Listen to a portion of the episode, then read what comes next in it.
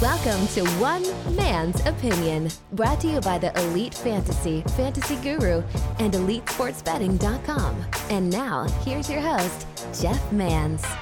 All right, welcome in everybody. Another edition of One Man's Opinion here on the podcast. Boy, uh, I want to thank everybody. I am Jeff Mans, by the way, in case you're new to the podcast. If you are new, appreciate you. Uh, and let us know. Uh, we want your feedback wherever you're listening iTunes, Stitcher, Google Play, TuneIn, wherever it may be, Podbean.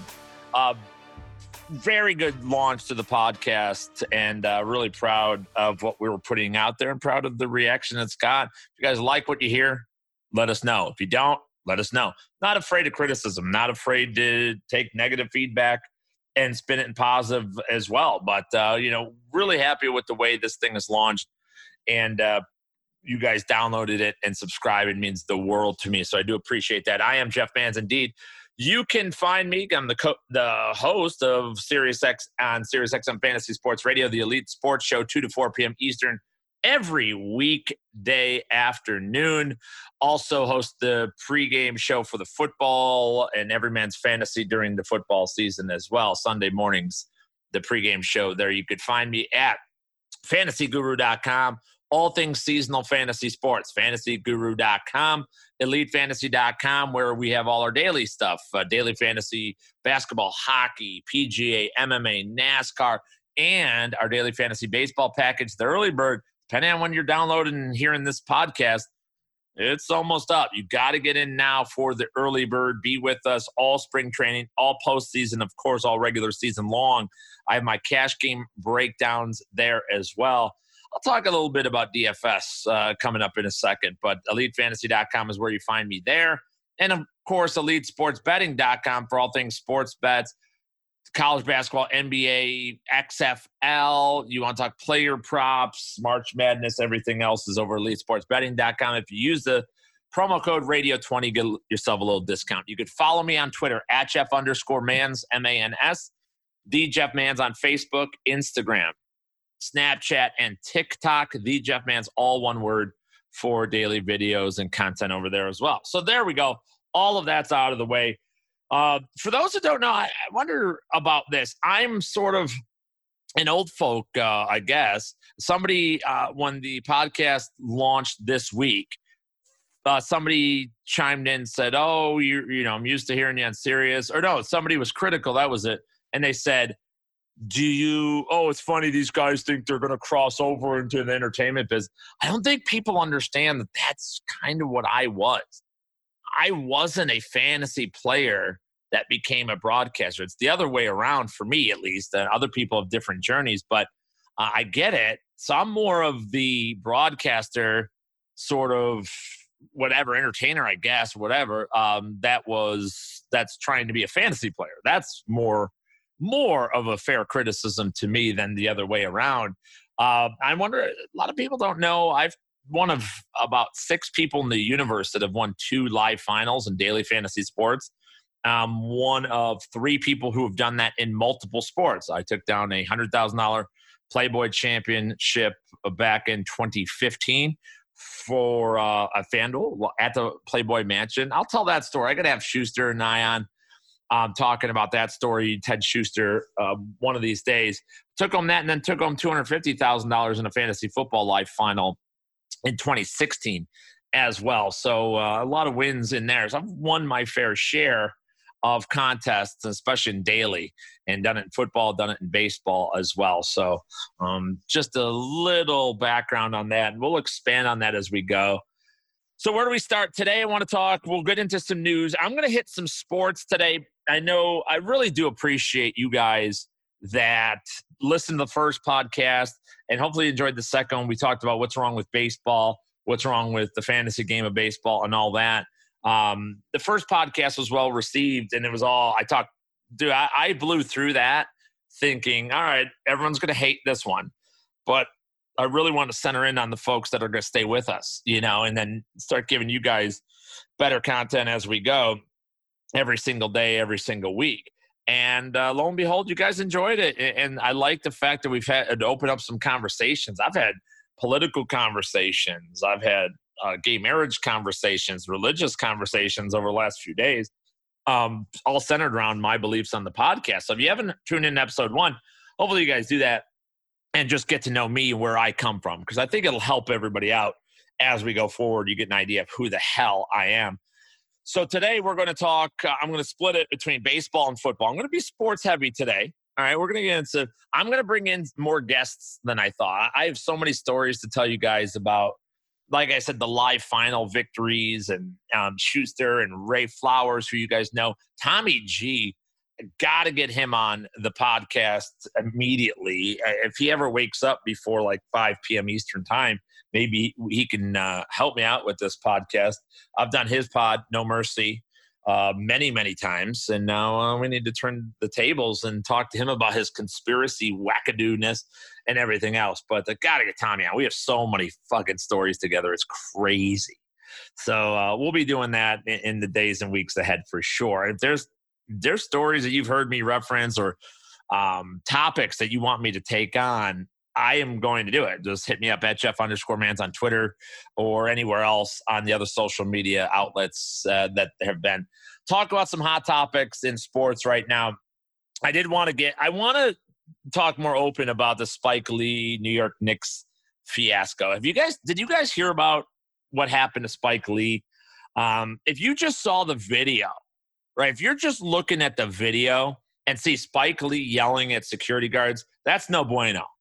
I don't go for that shit. Like I, and one thing I didn't talk about in the first podcast, like be nice to waiters and waitresses. Like unless they hock a snot rocket into your food or, or like something like that, they take your piece of toast at breakfast, wipe their ass with it. Like if they're gonna do that, fine, go on, you know, bitch and yell and complain to the manager. But just don't be one of those douchers that constantly want free food. Okay, if you go to a restaurant you know what the price is. Order what you can afford, order what you want. Don't blame the waiter or waitress. You don't know what's going on. Nine times out of 10, if your food's cold, that's from the kitchen. If your food is delayed, if it takes a long time, it's because these guys and gals have 20 tables that they're wait- waiting on and stuff. So don't be an asshole. Yeah, didn't we say that in the first podcast? Don't be an asshole. What's wrong with you? Don't do it. Don't yell at people like that. Waiters and waitresses, people in the service industry as a whole, man, it's a thankless job. You know, and don't under tip too. Don't find a reason. Don't be one of those douchers either. Oh, I'm gonna pay you. I'm only gonna give you ten percent because I really don't like your attitude. Shut up. Pay the twenty percent. You know how it goes. Good grief. Finding re. If, you if you just order lesser of a meal, don't punish the people that are serving you and cleaning your shitty plates and dusting off all the you know mayonnaise that you slather all down your gullet. Don't do that. Don't punish those people. Those people didn't do anything. Order, don't have bacon on your burger. There you go. There's a, a buck and a half right there. It just saved, right? Do that. So I saw the video of Spike Lee screaming at security guard, and I said, "Oh shit, no, no, no, no, dude, what the fuck are you doing here?" Right? Investigated the story. He came out the next day, went on ESPN, in the morning and sort of set his side of things. And I, will tell you, I'm Spike. I'm on Spike Lee's side a thousand percent. Uh, one of the things um, that I'm passionate about, and I'm, I believe in very, very, very much, is censorship. Is like one of my big things. I can't stand people censoring. I hate that shit. And I talked about that in the first podcast. But I also think when it comes to sports, that fans get fucked constantly. We get fucked in the ass, not all the time, right? Players make a lot of money. Owners make people make a lot of money. I'm not envious or jealous. I don't give a shit what anybody else makes, but I do care what I have to pay. And you know, I guess we did talk about this on the first one, where a family of four, you know, cost three, four, five hundred dollars to go to a freaking game, or maybe that was episode two already. Three episodes in i'm running freaking together. That's where my that's how scattered i am folks. You, you're to notice that as you get to know me. But it's ridiculous. There's a whole thing antitrust lawsuit going on right now with directv. So help me god if they get rid of sunday ticket i'm to flip the fuck out. Because i'm not downloading 32 different apps to watch 32 different feeds and streams of these fucking nfl games. I need a centralized hub to do it I don't care what it costs. Like some of us just want to watch all the games. If you're an Eagles fan and only care about the Eagles, fine. Yeah, sure, you should be allowed to watch without subscribing to all the games. That's fine. They should offer an a la carte v- version.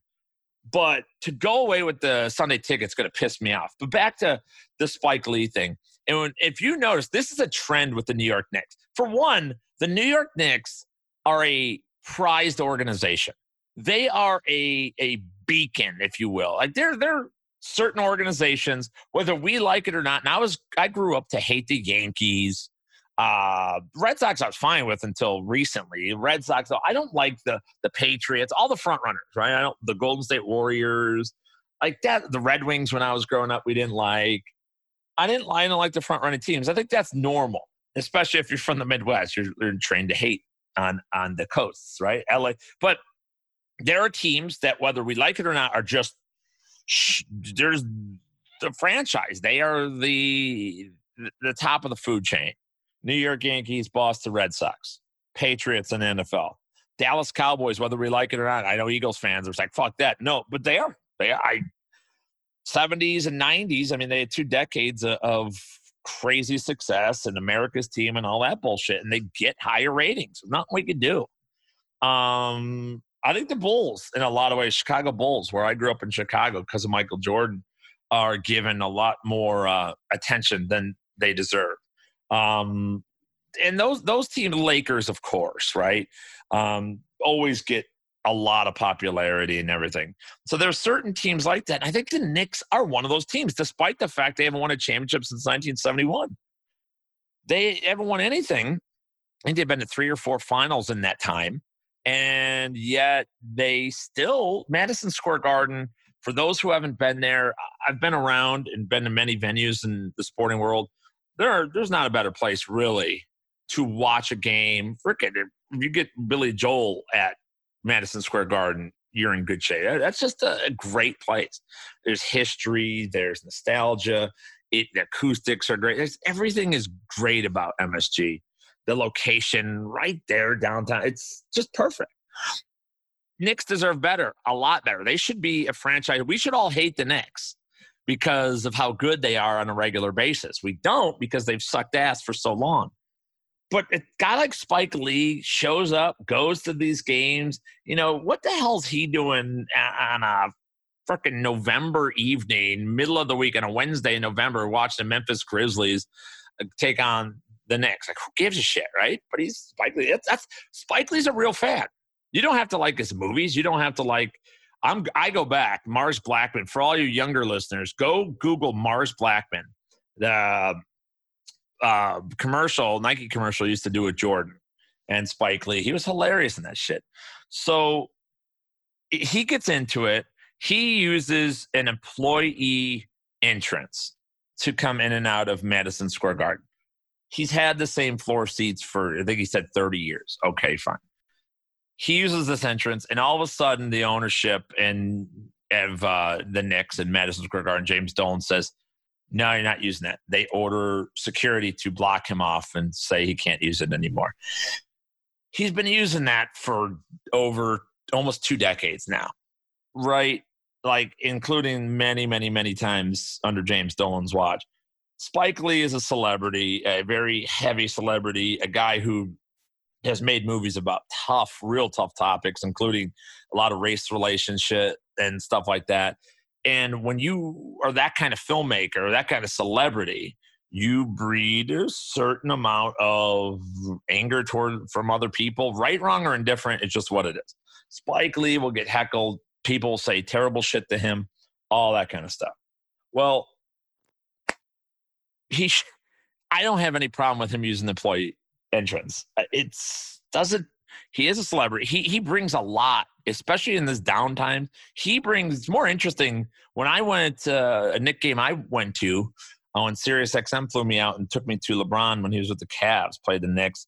Howard Stern was in the audience, Spike Lee's in the audience, like all these celebrities. I was way more interested in seeing all these celebrities than I was really in the game because it was a blowout. The Cavs just trounced them. It was interesting. That Spike Lee brings attention to the organization. He's good for the organization he you know letting him slip in and out the back door the employee exit doesn't do them a hell of a difference. It doesn't get in anybody's way. It doesn't hurt anybody. So let them do it. You've been letting them do it for 20 years. So now you're the only reason to stop him is to be an asshole. And that's what James Dolan's being. He's just being an asshole, trying to be to Spike Lee. So Spike Lee lashed out. It's not right to yell at security guards. Security guards are just doing what they're told. All you know, how many of us raise your hand? I won't tell. How many of us hate our jobs? Whether it whatever, you know, part of our job. Everybody hates something about their job. Otherwise, it wouldn't be work. I have a dream job. I really do. And there's at certain aspects that just piss me off too. Right? It's just the way it is. But certain things you have to do to do it. And employees, security at Madison Square Garden, hit the block Spike Lee.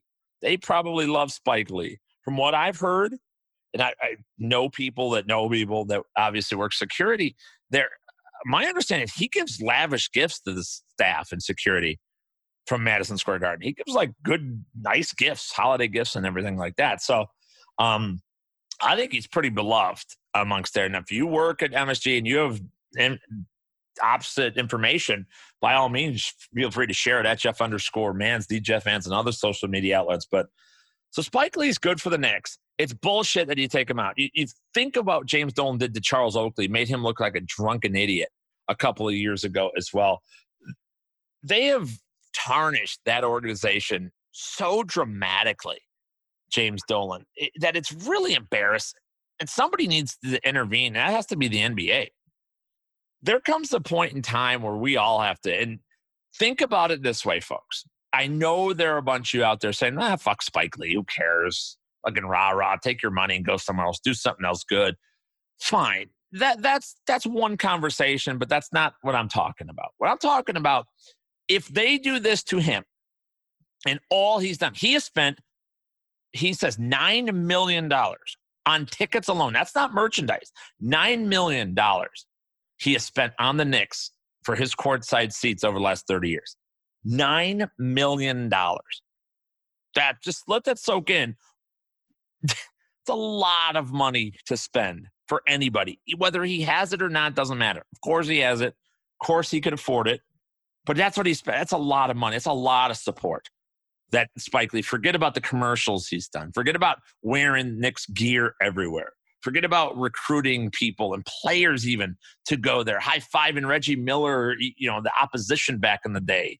And you may think that was shitty, but no, it just showed what a great atmosphere it is at Madison Square Garden. If if ownership of any team can do this to the one of the most beloved fans of any fan base in sports, what the fuck are they going to do to us? What are they going to do to us? You think about think about the pricing already, which I've gone into Major League Baseball, how much it costs to go to any sporting event. Think about the price of parking. Think about the lack of parking in some of these places. Think about the concession stands, shitty food, expensive food, watered down beer, smaller glasses and cups, longer lines, scummier, shittier bathrooms. Right? They don't care. They don't they already don't care about us. Look at all the look at the protection. One of the things that always drives me crazy about going to sporting events is the lack of security for regular fans. If you're on the floor, granted, they're going to have lots of security. If you're up in the second, third level, and somebody just gets annihilated drunk, has you know, 20 Jaeger bombs or whatever, and is like blackout, and is screaming profanities and slurs and everything else, and you got your family, you got your your son, your daughter, your wife there with you. I mean, it's an unpleasant place. And then you look over and I'm like, oh boy. And then he started, fuck you, you fucking want to go. And all of a sudden, like you find yourself in a fist fight and the guy's hauling off. How many fist fights have we witnessed in the parking lot, in the stands, in line, in the bathrooms, right? I mean, we've seen all these terrible things, and security's nowhere around. They don't give a shit if we get our ass beat. Nobody's protecting you at these games. And maybe that's not a big deal. It, it's not the biggest a deal, but just think about this how little they care. They don't care, man.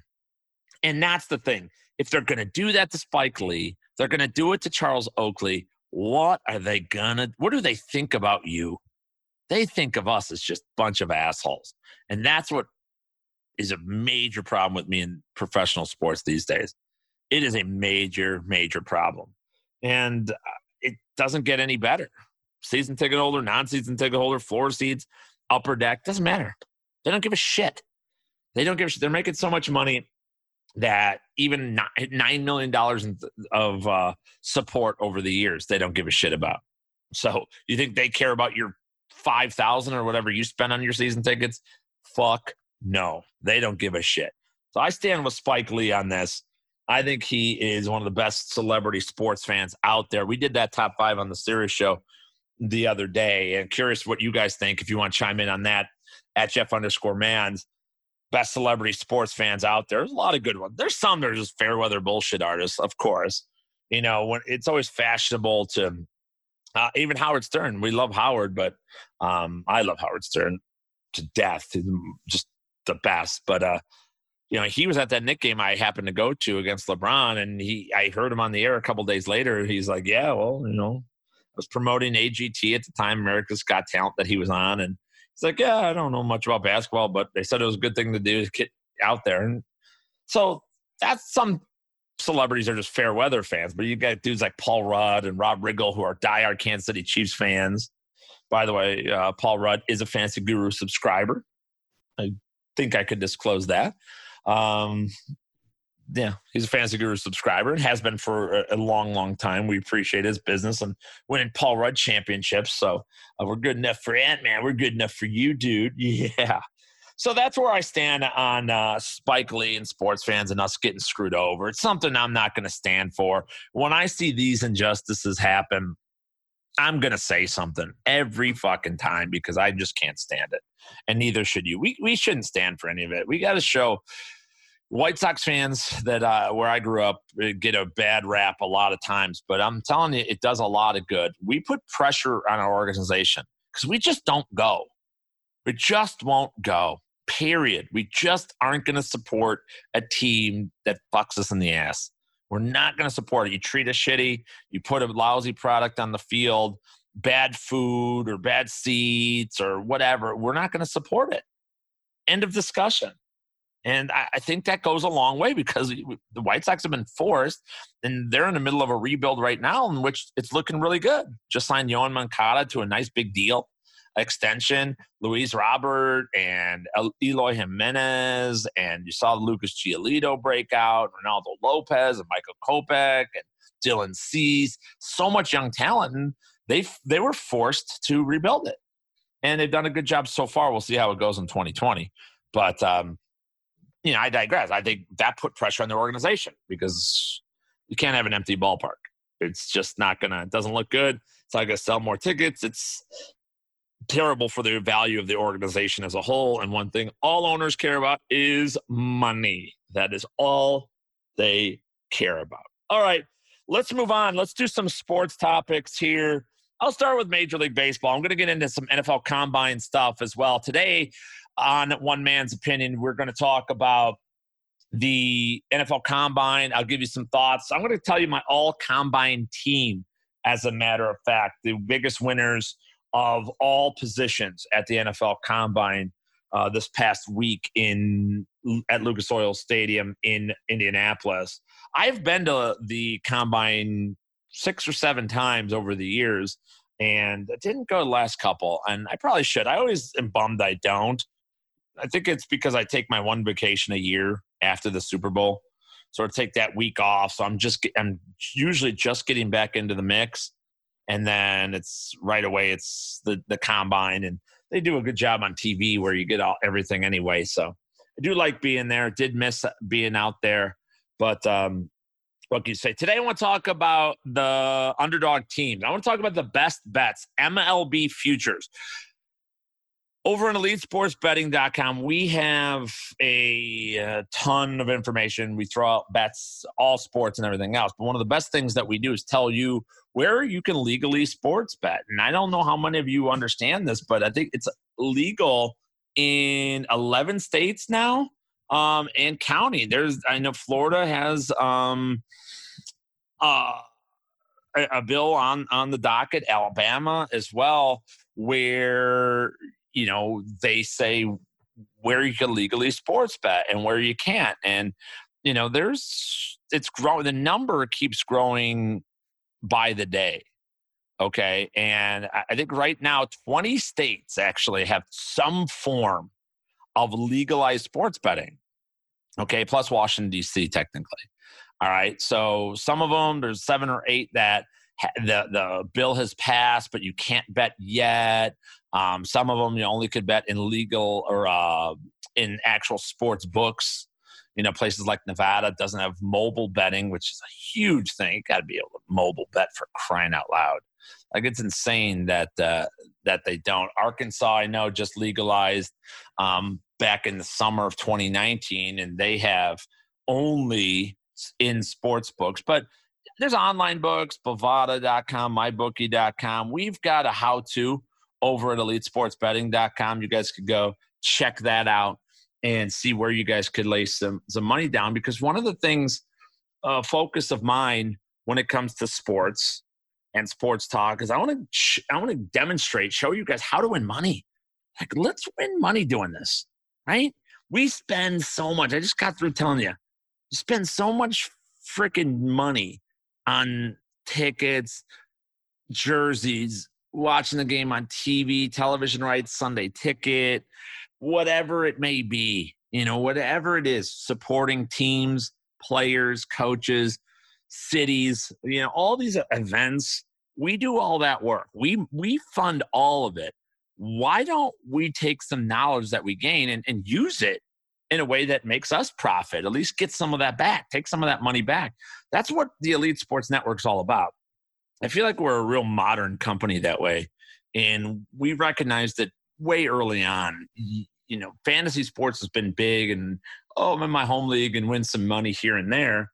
And that does that's that's fun and great. And Daily came in and win some money. But there's so many different ways, especially with the legalization of sports betting. Like you you don't have to be a DGen. You don't have to bet every college football game on a on a given Saturday. You don't have to bet the entire tournament. But when you know, when you have the nuts and you've done all the research, or you trust people like myself that have that go deep into what the wins above replacement is, this pitcher, what what this guy's slider looks like in spring training, what this you know the expected on base percentage here or what this quarterback does against a cover three versus a cover two. And, you know, when we have this kind of the pace of an NBA game and you know, the uh, backup goalie and, and jug it. When we have this information, right, the splits, the stats, the analytics, a lot of old school folks don't want to pay attention to, whether you like analytics or not, I don't give a shit. You, you can say whatever you want. But the fact is, if I can get an advantage, if I have an advantage, an opportunity, if I could, if I see a statistic or a series of them that uncovers something that can make me more profitable, and feed my family, I'm going to do it. All right. Maybe you're not all like me, and that's fine. Again, we could disagree all the time, but that's what I'm doing. So I see some future bet opportunities in Major League Baseball right now.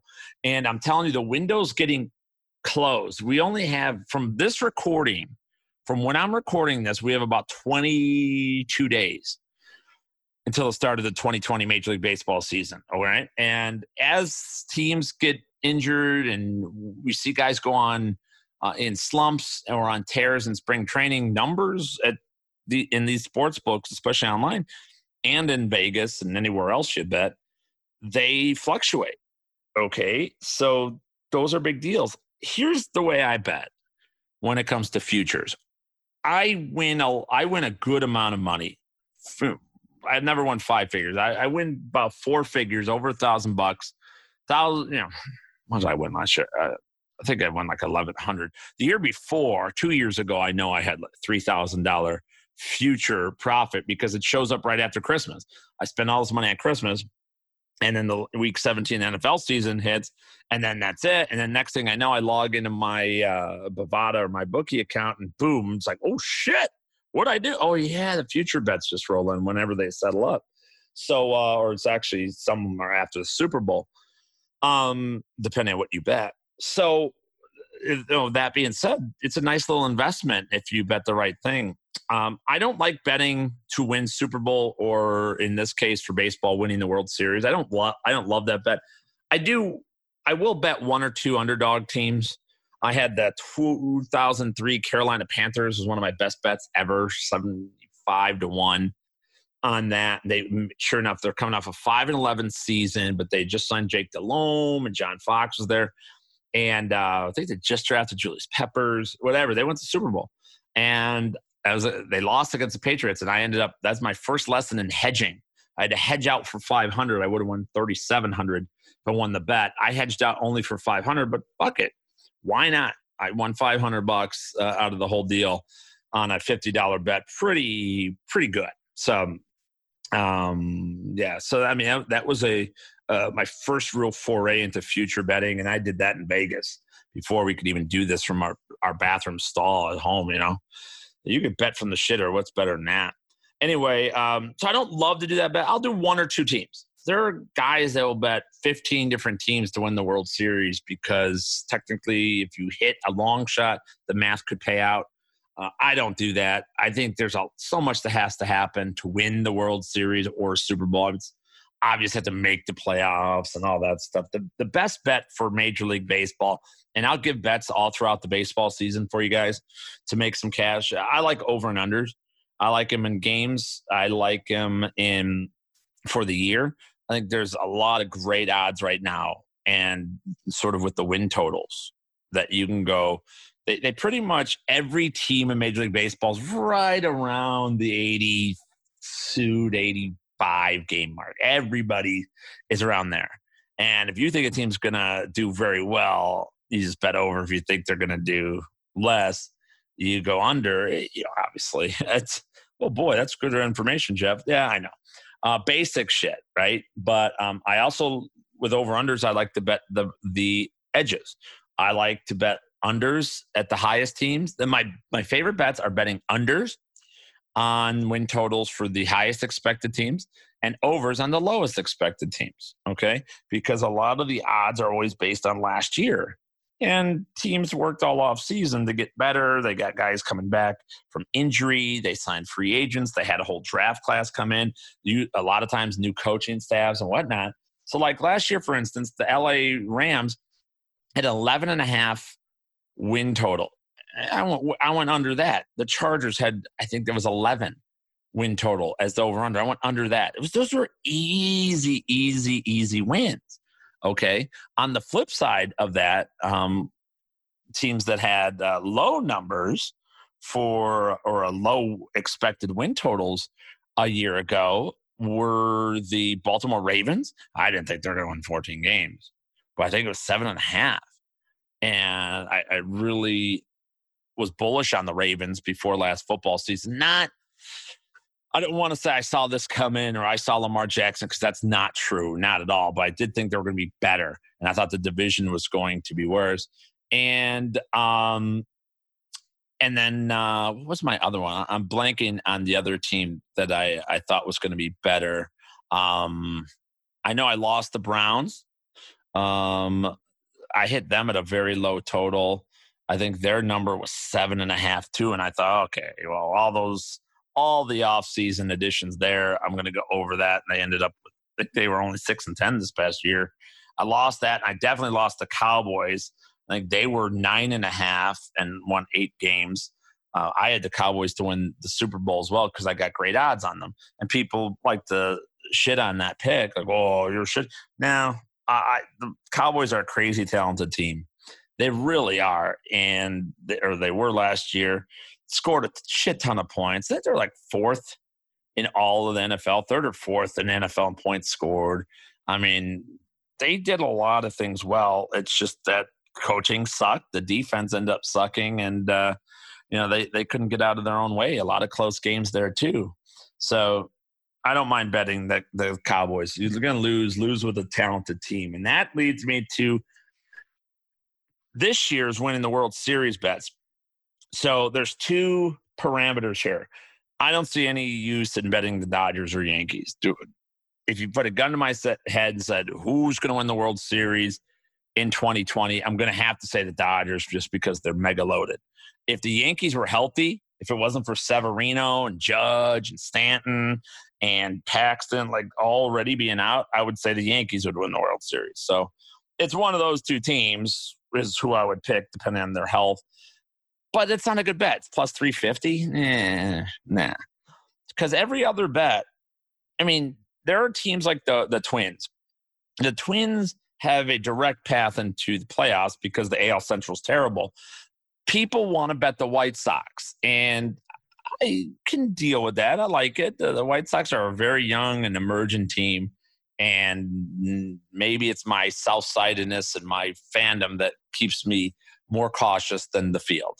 I'm not going to bet. I don't bet my favorite teams. I don't mix money with pleasure, at, at least not investments. I'm not going to bet uh, invest in my favorite things. I'm going to invest on the best things.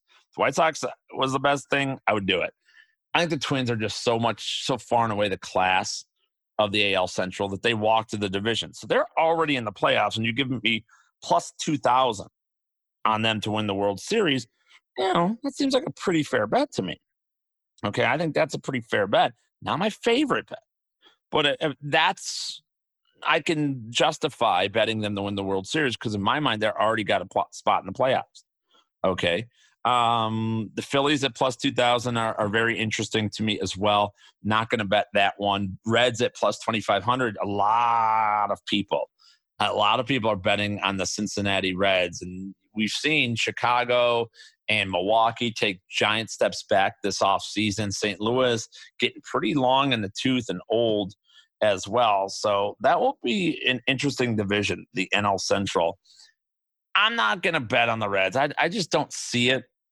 I, I think there's a lot of un, you know, underrated or underappreciated talent in Cincinnati, but uh, it's not a not a club that I think is going to continue um, what they did in 2019, even with the uh, offseason acquisitions. You know, 2,500 uh, plus 2,500, they're they're interesting, but Taylor May, or Tyler Mahle and Sonny Gray and Bauer is more of a nut job than I am. Uh, I like Trevor Bauer, love his repertoire. I like him from a fantasy standpoint, but he's just like screwy, man. He's always worried about Rob Manfred and everything else that's going on. Then you get DeSclafani and Miley. I'm just not. Nothing there excites me, you know. And Moustakas, Castellanos, they're fashionable guys, but there's no stars here. And, and I, I don't know. I just if it was old school Joey Votto, maybe, but uh, you know, so he's not the same guy either. So my favorite, I have two favorites, right, that I'll bet to win the World Series this year. Number one, I'll tell you the National League too. My number two bet, all right, it's plus 4,000. That's the San Diego Padres. Now, it's a real long shot, extreme long shot, of course, but if you want to risk a little and win a lot, you're going to have to take one of these under the radar teams. Padres are very similar to the Chicago White Sox. In fact, um, places like Baseball America and MLB Pipeline value their farm system and young talent far greater than what the Chicago White Sox are. And then you start looking at their division, and it's like that division outside of the Dodgers sucks a lot of ass. It's not a good division at all. Dodgers are class. Dodgers will be great, but you know you you could just room for two more teams to make the playoffs technically. And if you're just going to beat the shit out of the Padres, Diamondbacks, or I'm sorry, the Rockies, Diamondbacks, and Giants, especially. I mean, that's you're going to get a lot of extra wins. I think the Padres are going to be in position to make the playoffs this year. And the acquisition, they signed Machado last year. Hosmer is just a steady guy, um, you know, steady, strong middle of the lineup, kind of bad. But you get Tommy Pham, Jerks, and Profar in there. Franchy Cordero, Francisco Mejia, Fernando Tatis. These are really good young emerging stars. Austin Hedges. Wil Myers is going to play sort of a swing role. He might not even start in right field. Uh, likely going to be Franchy. I mean, Myers is a guy who's once the number one prospect in Major League Baseball. He's pretty damn good player. Injuries really derailed him last year. And then you get Chris Paddack, who broke out last year. Zach Davies, who had a strong year for um, uh, Milwaukee Brewers last year. The Luch, Joey Lucchesi, Dinelson Lamet, who has shown flashes as well. And one of my favorite fantasy deep late round sleepers at the pitching spot, Garrett Richards. I love Garrett Richards. Garrett Richards has the one of the best sliders in Major League Baseball when healthy. That's his problem. He's never fucking healthy. That's the rotation. Oh, by the way, they have one of the best bullpens with Kirby Yates. They trade for Emilio Pagan recently. That's a lock to Craig Stammen, Javi Guerra. I mean, it got some real, real forces in the bullpen of, of San Diego. That's a good bet. At plus 4,000, you're getting great return on your money. And my number one absolute bona fide favorite bet of the year to win the World Series is the Los Angeles Angels. I love the LA Angels this year. They what don't what's there not to like? You know, Albert Pujols is over the hill. Justin Upton's getting, you know, getting up there, but still productive. Was hurt, still was productive last year when healthy. Um, and those are sort of the middle of the lineup bats. But guys, they're getting Shohei Ohtani back. Did you see Shohei Ohtani? Look at those deltoids, man, rippling, rippling shoulders. He worked out like a behemoth this offseason, was already hitting bombs before that, put on a lot of muscle. All right. And I don't know what to make of Shohei Ohtani, the pitcher. I don't. I don't. When he came over from Japan, I didn't think anything of him either. I really didn't. And uh, I undersold how effective of a hitter he's going to be. But he's back. He put on strength. He's launching the ball. A great ballpark for left-handed hitters like him. They went out and signed Anthony Rendon, world coming off a World Series to a big money contract. Uh, Justin Upton's back and healthy. We saw Tommy La Stella break out for the Angels a year ago. It was absolutely just huge for them getting on base. The thing about Tommy La Stella is he's a great fastball hitter. And you put him ahead of Mike Trout, he gets a steady dose of fastballs and he could crank on them. That's a that's a good combination. And oh yeah, by the way, this guy named Mike Trout, best player in all Major League Baseball. Yeah, he's on the team too. Pretty great. They go out and get a couple starters and Julio Teheran and Dylan Bundy. All right. So you got that going for them already uh, in the rotation. It's unfortunate that Griffin Canning came down with a bit of an elbow injury. If Canning were there and healthy, mm, that would be no stop in this Angel team. But um, all of these offseason moves, all of the way the team stacks up, the division they play, all that stuff is great. And it's all worth betting a little bit for them at plus 2,500. Then you factor in the biggest, biggest change of them all Joe Maddon, the manager. Joe Maddon, the last time the Angels won the World Series, do you know who their bench coach was? Joe Maddon. That's right. Mike Scioscia, everyone thought Mike Scioscia was genius. Now he had Bud Black as pitching coach and Joe Maddon as bench coach. Those two have gone on to success in other places. Scioscia never did. Joe Maddon went to a World Series in Tampa Bay. Joe Maddon broke a 108 year curse in Chicago to win a World Series there. Joe Maddon's the best manager in baseball by a mile. Those of you who normally follow me for fantasy football advice and football stuff, let me put this in a football perspective. If Bill Belichick went to a team. Who's the best? Pl- let's see, best player in NFL. Oh, it's Kansas City.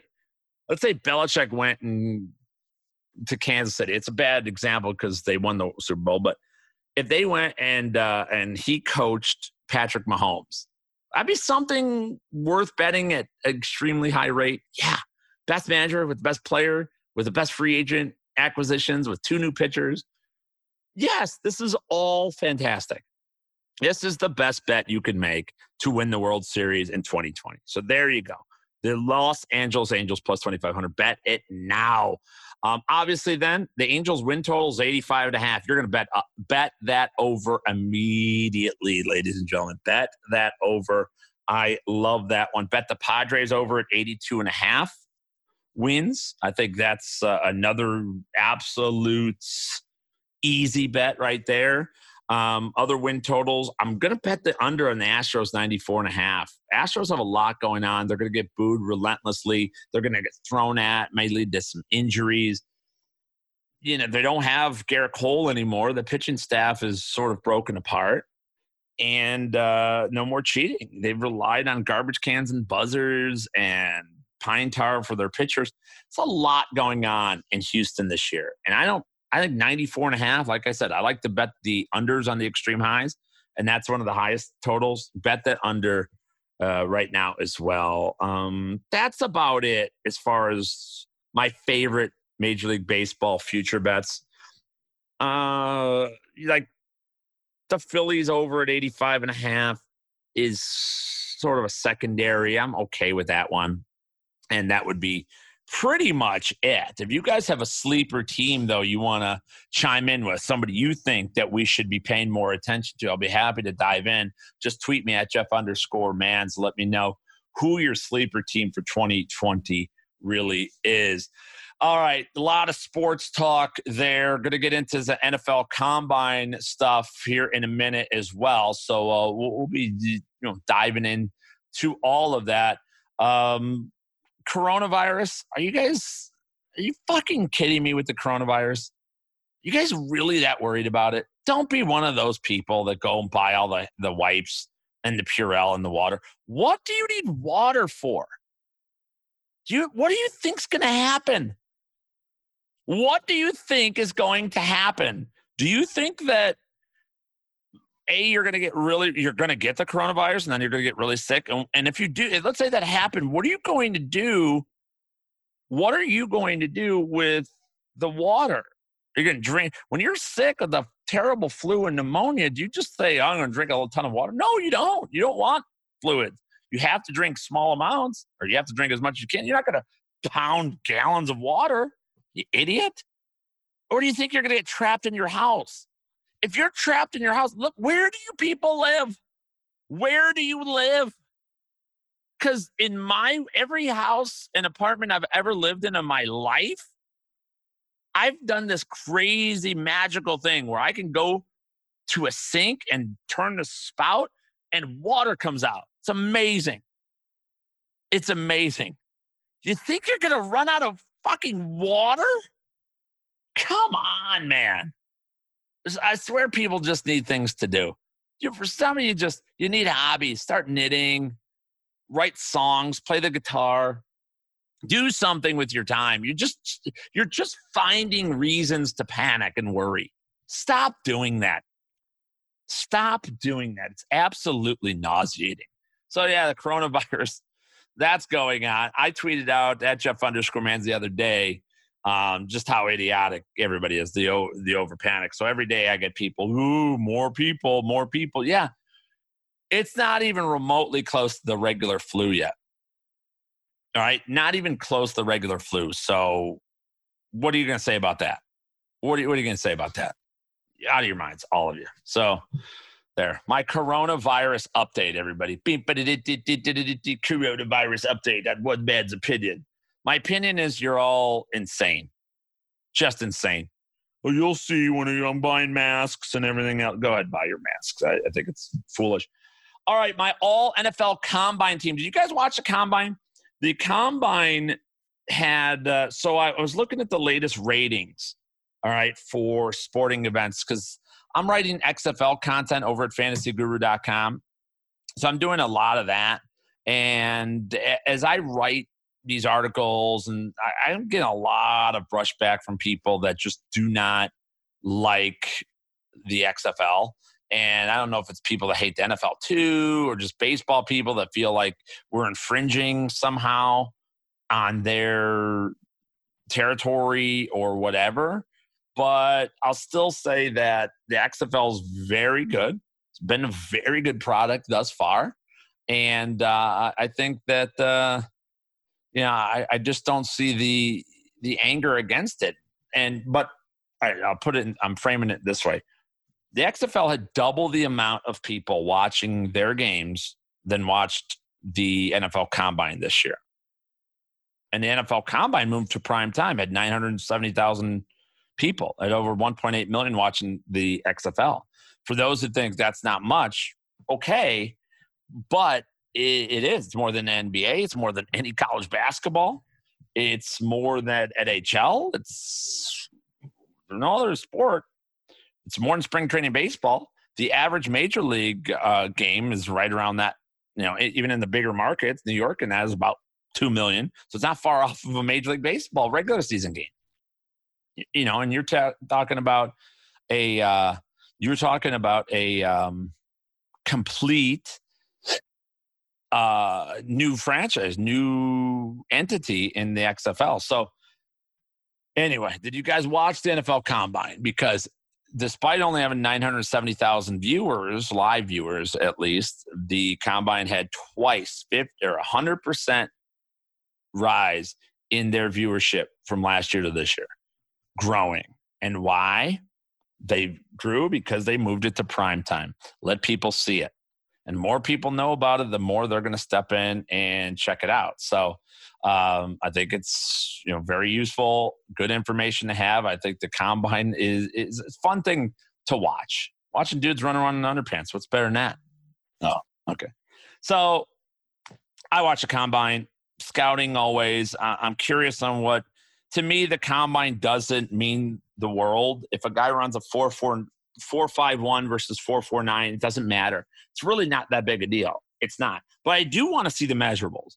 Things that are underappreciated when it comes to football analysis. Football is such a physical game that I guess people that haven't played, I have a whole theory that says everyone plays Little League Baseball, so everybody knows baseball, but nobody plays Pop Warner football, especially now. You play flag, all your kids play flag football. I know because mine does too.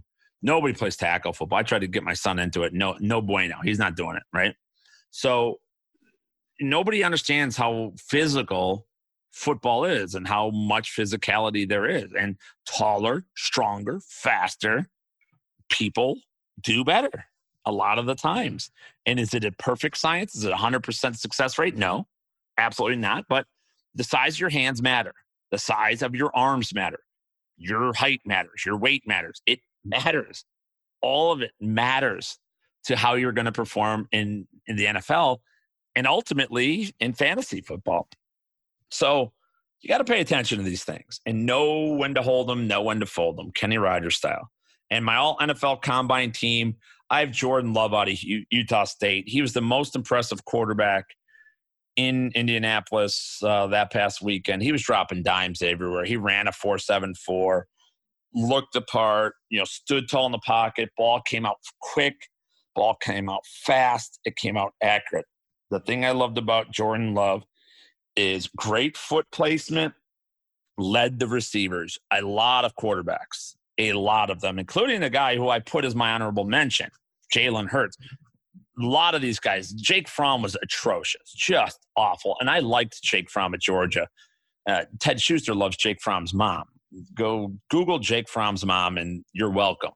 All right, all the guys at least, or some of the girls probably too. Let's be honest. If you don't like that, I don't know. You're not an American person. Anyway, um, Jordan Love led the receiver through in front of them, through to their hands, through to their shoulders. That's where the ball's supposed to go.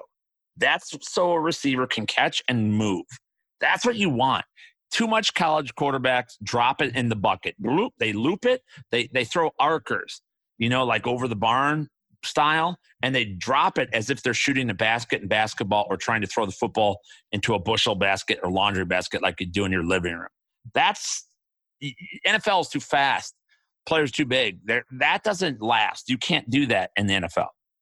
People get away with it in college because they're just stronger arms and faster receivers, and you'll get away with it, but never in the NFL. And Jordan Love didn't do that. And that's a great sign. I think he's going to be third quarterback off the board. And there's an argument Jordan Love may be the best quarterback in this class. He may be the best pure quarterback in this class. So somebody's going to get a good one. He's going to be early in the first round. Jalen Hurts, I'm impressed. He threw the ball well for what we thought. Not as well as uh, Jordan Love did, or, or um, even not. He didn't throw as well as Herbert did, Justin Herbert from Oregon, but he ran a four five nine forty. And what really impressed people, Jalen Hurts, we don't have the Wonderlic scores yet, but what we do is the classroom teachings, and he absolutely smashed it. Identifying defenses, knowing what plays to opt in and out of. He did an amazing job at this. So Jalen Hurts impressed people. I don't think he'll ever be an NFL starter. It would have to be the right type of system for him, like he had at Oklahoma. But um, he still gets honorable mention. Jonathan Taylor wins the all combine team running back spot, 439. Dude's big, strong, 17 reps on the bench, press 701 three cone drill. Absolutely bona fide there. Oh, let me tell you about a guy. Oh, you want me to gush all over somebody? Cam Akers of Florida State. Dude is fantastic. He's not going to go to the fourth round, y'all. fourth round, probably. Maybe moves up. Somebody's got to see what I see. I see an all pro running back at the NFL level. 447, pass catching dude is absolutely could play receiver in the league. He's that he's undersized for receiver, but my God, he could be he's a three down back. He's strong, he's thick, he runs through arm tackles. His three cone drill, absolutely fantastic at uh, what was it, six five eight? You fucking kidding me? Dude is fantastic. Cam Akers, he goes in the right system. He's going to be a bona fide running back two in fantasy football in 2020, first year. Uh, honorable mention yeah, that Cam Akers wins the honorable mention there. Wide receiver Justin Jefferson of LSU ran a 4.43, hit 37 and a half vertical, good route running. LSU wide receivers, they have this weird tendency. Odell Beckham, Jarvis Landry, guys like that. Uh, uh, DJ Chark, I predicted correctly, would be a star in the league these LSU wideouts do very, very well at the next level. I think Justin Jefferson is the next next example of that. Henry Ruggs of Alabama, obviously 427, 42 inch vertical. That dude's just a dynamic freak. I don't, he's, he needs to catch football better. He's a body catcher. It's a problem. He, he has tremendous upside. He'll be probably a day one pick but man, I have a lot of you know, lot of concern over Henry Ruggs at this point. Still, he won the combine. Honorable mention for me. The tight end Albert Okwuegbunam from Okawanabunam. I, I'm from, again butchering that one. Missouri tight end ran a 4.49. Dude was uh, absolutely fantastic at the combine. You know, 6'5, 258 34 plus uh, length arms, 10 and a quarter inch hands, a true move tight end, and will likely be one of the top guys off the board. I, I actually like Stephen Sullivan, LSU. Didn't do shit in college, didn't do much at all, but was a uh, team player, blocks well. He ran four, four, four, six, six. I'm sorry. Smart though, very smart, which uh, is underrated asset at the tight end position. I gave him the honorable mention spot on defense. Oh, I'm sorry, offensive line. If I ran an NFL team, my number one overall pick would be Mekhi Mekhi Becton from Louisville, 6'7", 364. Dude is absolutely out of his mind. He's a landmass. He's an island out there. Ran a 5'10", 40-yard dash, put up 23 in the bench press at 364. Good Lord. He would be my number one pick. Yeah, that's right. I would build a team from the trenches, offensive line, defensive line out. That's how I would go about it. And uh, Becton would be that guy. Honorable mention Tristan Wirfs. Everyone loves him from Iowa. Polished 485 40. Who cares about 40 with an offensive lineman, though? Honestly, totally overrated, but still fast, quick. Iowa um, offensive uh, um, lineman hit and miss a lot. They usually hit and are productive at the NFL level. Okay.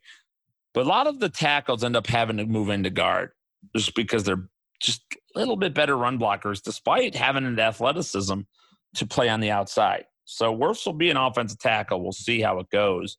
Um, also, like Netane Muti from Fresno State, this is a dude who's on the inside offensive guard. He is a run blocking dynamo where if Netane Muti from Fresno State, pay attention to where he goes. It'll be a day two or day three pick.